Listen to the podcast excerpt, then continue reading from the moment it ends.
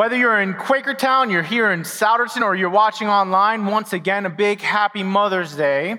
To all of you moms and grandmoms and aunts, and any woman who has an impact on a child's life, we want to say that we celebrate you today. And also, what we want you to understand is that we understand that for some of us on Mother's Day, Mother's Day isn't really a day of celebration, but in fact, it's actually a day of sadness. And so we want you to know that we are there for you. If you ever want to talk to us or pray with us after service or reach out and call for us, we want to know that want you to know that we are there for you. Now, we are going to continue in a series that we started and that we're in the middle of called The New Normal. And as we take a look at this series, what we're looking at is the never changing, ever changing church. You got that? Never changing, ever changing. And what we are saying in this series is that depending on our context, depending on the culture around us, our circumstances, the time that we are in, depending on that, there are times when the methods that the church uses, the methods will change. However, the message always remains the same. The message of the gospel, the message of the good news of Jesus will not change. It will always be never changing. And so today we're going to continue on and take a look at, at the church, and we're going to take a look at a letter. But before we do that, I just want to kind of just, just say something. I'm like, you ever have one of those days when it's just kind of like, it's like, oh, it's like a bad day, you know? Yeah, you get through the day and you're like, oh, when is this day to end? Like it's just one thing after another, and you're like, you got to be kidding me. This is just a bad day, right? You, you have those days? Well, I had one of those days last week. And in the middle of the day, I'm kind of getting to the point where I'm like, oh, when is this day going to end? And, I, and I'm like, I don't know how to get through the rest of this day because it's just like, it's like, oh, you know, you're like one of those uh, kind of days. I go to my mail folder here at Calvary, and in it is just an encouraging note. A little thank you note and a little bit of encouragement and it was from one of you. And I have to be honest, oftentimes you guys will do this to me. You will send a note of encouragement, and for some reason, you'll send a note of encouragement just when I need it. So I want to say thank you to you, and especially want to say thank you to Sharon. But I want you to know that today we're going to be reading someone else's mail. Today, we're going to actually be reading a letter of encouragement that was written to a church. We're going to be reading a letter that a man named Peter wrote. Peter was one of Jesus' disciples, he was one of his closest friends, and he writes this letter to a church that is going through some difficult times, going through some hardship, going through some persecution, going through some trials. And not only that, Peter writes a letter to a church that is majorly made up of Gentiles. Now, a Gentile is someone who is not Jewish. In the worldview that uh, Peter was raised up in, there were two types of people there were the Jewish people and the Gentiles people who were from the people of Israel and people who were not. And so we need to understand as we unpack this letter today a, that Peter's writing to people who are going through persecution and trials and tribulations. And we also need to understand that he's writing to this new church, this church of Gentiles. Okay, so if you have your Bible, turn to 1 Peter chapter 2. If you don't have a Bible, we would love to get one to you. Let us know. Tell us out at the hub. Give us a phone call, email us, text, whatever you want to do. We would love to get you a Bible. We feel that the Bible is filled with life changing truth, and we want you to have access to one, so we want to give one to you for free. But 1 Peter chapter 2, starting at verse 4. As you come to him, the living stone, rejected by humans, but chosen by God and precious to him, you also, like living stones, are being built into a spiritual house to be a holy priesthood, offering spiritual sacrifices acceptable to God through Jesus Christ. For in scripture it says, See, I lay a stone in Zion, a chosen and precious cornerstone, and the one who trusts in him will never be put to shame. Now, to you who believe, this stone is precious. But to those who do not believe, the stone the builders rejected had become the cornerstone, and a stone that causes people to stumble, and a rock that makes them fall. They stumble because they disobey the message, which is also what they were destined for. But you are a chosen people, a royal priesthood, a holy nation, God's special possession, that you may declare the praises of him who called you out of darkness into his wonderful light. Once you were not a people, but now you are the people of God. Once you had not received mercy, but now you have received mercy. All right, the truth of the matter is, is that there is way too much in those verses to cover in one day. And so we're going to try to get in as much as we can, but honestly, we could unpack that for several weeks.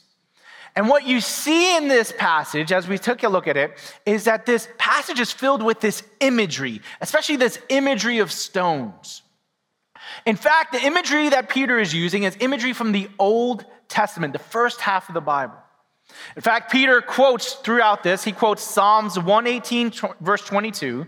He quotes Isaiah 28, 16. He quotes Isaiah 13, 14. He alludes to the Exodus. He alludes to Hosea. Peter has just soaked this letter in Old Testament imagery. And as we look at this passage, as we look at these verses, we need to ask ourselves three questions. And here are the three questions. Ready? What does this teach me about Jesus? What does this teach me about the church? And what does this teach me about the mission of the church? What does this teach me about Jesus? What does this teach me about the church? What does this teach me about the mission of the church? All right, so what does this teach us about Jesus? Well, in order to unpack that, first we need to understand a little bit about how Peter thought. We need to get into the mind of the first century Jew. And what we need to understand is that they clung to a hope, they clung to a promise, and this was what they had. Their great hope was that the true God would return to Jerusalem to live forever in the temple.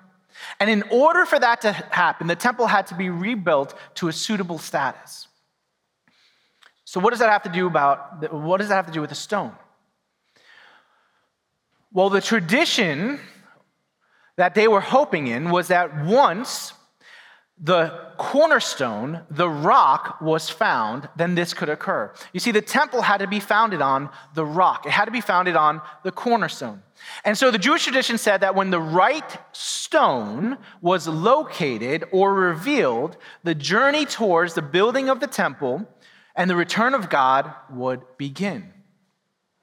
Okay? So this is their tradition, this is what they're following, this is everything that they're hoping in here. Now, here's where it gets interesting. As they began to unpack this tradition, as they began to understand it, what many of the Jewish people began to understand was that the stone was not actually a physical stone, but in fact a person. It was the coming king, it was a living stone. And this was certainly the way that the early Christians understood as well. Jesus is the living stone. Jesus is the living stone by which God builds his temple. And here's the crazy part. We read in the, at the beginning that this stone was rejected by humanity. The stone that was rejected by humanity, God chooses as his cornerstone. The stone where all of humanity says, no, thank you, God takes as precious and uses as the foundation of his new temple. And this is crazy. And this is a comfort as well. Remember who Peter is writing to. He's writing to a group of people who have been rejected by family, rejected by friends, rejected by government, rejected by their culture, and they're going through hardships because of that rejection. And what Peter begins to unpack is that they too are living stones. And when Peter does that, he gives them this new identity. Instead of being these social outcasts, their identity is rooted in being connected to the living stone. And as he unpacks that, as he begins to, to, to introduce the truths of this living stone, the truth of Jesus, what he begins to reveal is this unfailing relationship of God.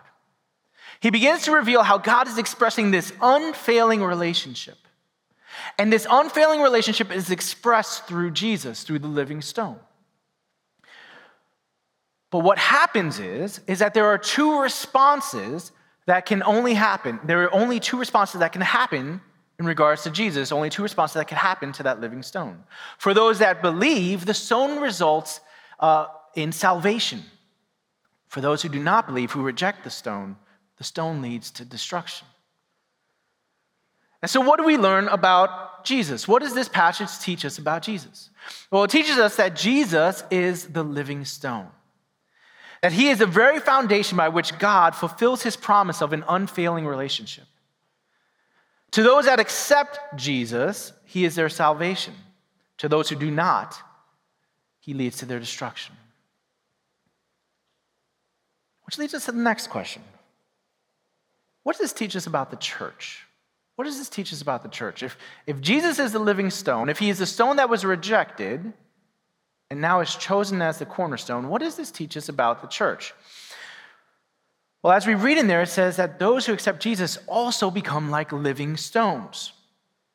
God is building his temple, God is building his place where he dwells, but he is no longer building a physical house in Jerusalem, but instead, God is building something new. He builds a spiritual house made of living stones around the world. What does that mean? All right, we're going to take away the imagery for a little bit. Okay, here's, here's what it means the church is made of people.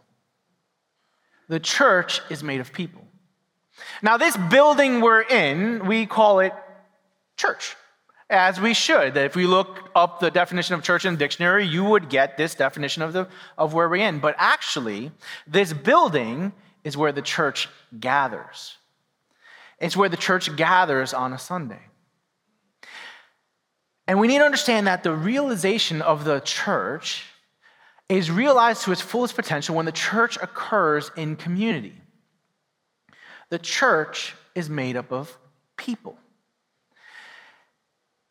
And the reason I think that we need to understand that concept of community is that our worldview, the way that we look at life, the way that we look at everything around us, is a little bit different from the way that the people who Peter was writing to looks at it we in our American culture are very individualistic. The way that we approach life is in a very individual way. And so sometimes we approach the Bible in a similar way, where we just look at it as how it impacts us individually.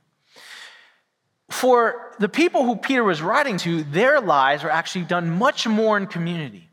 And so the way that they understood how it impacted them individually was always in the context of how it impacted them in the community. You can't understand individual if you don't understand community. So I was trying to figure out like what, what's a picture that we could use to kind of to, to kind of get that. What was, what was a picture to kind of understand just how it's individual and community? And I began to think about it, and I began to think about Legos. Legos. And before I tell you about Legos, I just need to acknowledge one thing, and I think that we all should just kind of acknowledge one thing today. One of the most excruciating physical pains that you could ever experience is in the darkness of the middle of the night when you're walking barefoot and you step on a Lego. Is that not the worst? Like, there's nothing that I know this is Mother's Day, and this is pretty much sacrilegious what I'm saying right now, but the Lego, way worse than any other pain. Let me just tell you right now. And with five kids, there was plenty of Legos around as little minefields all over my house. And you know what would happen is that when I would just be sweeping, like you normally would, I'd be sweeping, there would always be some Legos that I would sweep up into the dustpan. And never failed. Every time there was these Legos in, in the dustpan and I'm about to go and, and empty it out into the trash can, some kid would come. It was like a radar. They would come like, what you doing? Well, I'm doing what you should be doing, but I'm going to be dumping this in the garbage. And they're like, no, you can't throw that out. I'm like, why not? That's my Lego. I'm like, it's just one little piece. No, no, no, no, no, no, no, no, no, no. That piece is for my Lego Ninjago Dragon set with Lego Batman that goes with Lego Star Wars. If you lose that piece, my piece, my playset is going to be incomplete. It's just a little piece of a Lego. No, no, no, no, no, no. I need that in order for the whole playset to be complete. When it comes to living stones, each living stone is precious to God. Each person is precious to God. But they are precious in light of the grander masterpiece that God is building. He's building a new temple, And each living stone matters, but each living stone matters in the context of the community of the new temple of believers that God is building. You get that? And the reason we need to understand that is because there's some transformation that occurs in this chapter. There's these flipping of the scripts that occur in the chapter. And we need to understand them on an individual level, but we need to understand them on a community level. If we only approach them with a community mindset, we miss a little bit. If we only approach it in the individual mindset, we miss a little bit. And so I'm going to go through them uh, right now. I'm just going to go really quick, give you some examples of what Peter's doing of this transformational work. And I want you to think through it in light of an individual side of how it impacts yourself, but also in light of the church and how it impacts the community of the church, okay? So here's what we go. Peter begins to talk about Christians and says they are called out of darkness into light. He says they were not God's people, but now they are made God's people. They were insignificant and even rejected. Now they become significant and chosen. Where life was lived without mercy, mercy has now entered. Over and over again, the script is flipped. And that is for each one of us and all of us. Let that settle in a little bit. Because what Peter does as he continues on is he uses this radical term for the church. He uses this radical term for what he's describing the church as. He calls them a royal priesthood. A royal priesthood. In the Judaic culture, the highest roles that you could have were king and priest. King and priest. And you didn't earn those roles by your abilities, they were inherited. A father would pass on the kingdom to his son, a father would pass on the priesthood to his son, and it would be passed on as an inheritance. What Peter is doing is assigning those two highest roles to everyone to the totality of the church. That's radical. That's radical. And this is huge. The entire church is granted this status of royal priesthood through Jesus. You see, the house of God isn't just formed from the living stones, but it's also formed by the royal priesthood that serves in it. These two images of living stones and royal priesthood are old, Old Testament imagery, but new in how Peter is expressing it and how God is building his temple. So, what have we learned so far? Well, what does this passage teach us about the church? Well, it teaches us that Jesus is the living stone. He is the cornerstone that God builds his church. He was the stone that was rejected but is chosen by God to be the foundation of his church. For those who believe, he leads to salvation. For those who do not believe, it leads to destruction. What does it teach us about the church? Well, it teaches us that those who accept Jesus become living stones themselves, that, that God builds his new temple, not as a physical one in Jerusalem, but instead a spiritual one made of living stones around the world, that the church is made of people. And not only is it made of people, these people serve and execute the life of a royal priesthood in that temple. We have to understand that. We have to understand that because when we are anchored in the truth of who Jesus is and we are anchored in the truth of, of who the church is, then we are able to live out the commands of the rest of the letter. Because we are left with a third and final question What does this teach us about the mission of the church? What does this passage teach us about the mission of the church? Well, let's take a look. What, what are some things that we see in here? Well, as we look in it, we see um, you are being built into a spiritual house to be a holy priesthood, offering spiritual sacrifices acceptable to God through Jesus Christ. You a royal priesthood, a holy nation, God's special possession, that you may declare the praises of him who called you out of darkness into his wonderful light. How do we live out those, those actions? What does that look like in our everyday life? There's a theologian, a biblical scholar, his name is Scot McKnight, and this is how he words it. Scot McKnight says that the church's mission is to bring glory to God to evangelize the world and to edify believers. When he looks at this passage, when he looks at what is being told to the church, he says that the mission is to bring glory to God, to evangelize the world, and to edify believers, if we accept what Scot McKnight is saying, if we accept his interpretation of this, then what we need to understand is that the mission of the church has three focuses of direction. And here they are. The mission of the church focuses upwards, outwards, and inwards. It focuses upwards, outwards, and inwards. It focuses upwards. It stares straight at the Lord our God and glorifies Him. It looks outwards and goes to live out the commands that Jesus gave us to go and make disciples, to go into the world and be His witnesses. And it look, looks inward. And we look in how they will know we are Christians by our love and how we care and encourage our community each other. Upwards, outwards, inwards. But that shouldn't sound that abnormal to you, actually. If you've been attending Calvary Church or if you've been here for a little bit, that shouldn't sound abnormal because our mission at Calvary Church is to continue what Jesus started. And we do that by living lives of connect and impact. And what do we say? As we connect with God and He impacts our lives, we are then to connect with others and impact the lives of others. Connect and impact is expressed through upwards, outwards, inward. Upwards, outwards, inwards. So, what do we do with that? What are we going to do that? Well, this week, I want you to focus on the direction. Focus on upwards, focus on outwards, focus on inward. Maybe you need to focus on your relationship with God. Maybe you need to focus on just spending some time with you and God, spending some time reading God's word, spending some time in prayer. Maybe you need to spend some time just kind of focusing on Him. Pick upwards. Maybe you need to focus on outwards.